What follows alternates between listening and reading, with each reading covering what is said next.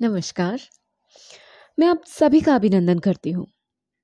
लीजिए, मैं फिर हाजिर हूँ गुरुदेव जी की एक और कविता के साथ, जिसका शीर्षक है with mind is without fear this poem is written by Nobel laureate Rabindranath Tagore before India's independence It represents Tagore's vision of the new and awakened India.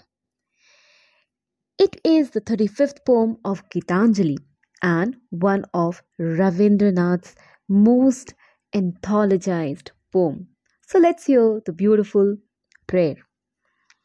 Where the mind is without fear and head is held high, where knowledge is free, where the world has not been broken up into fragments by narrow domestic walls, where words come out from depth of truth, where tireless striving stretches its arms towards perfection, where the clear stream of reason has not lost its ways into the dreary desert sand of dead habit, where the mind is led forward by thee into ever widening thought and action, into that heaven of freedom, my Father.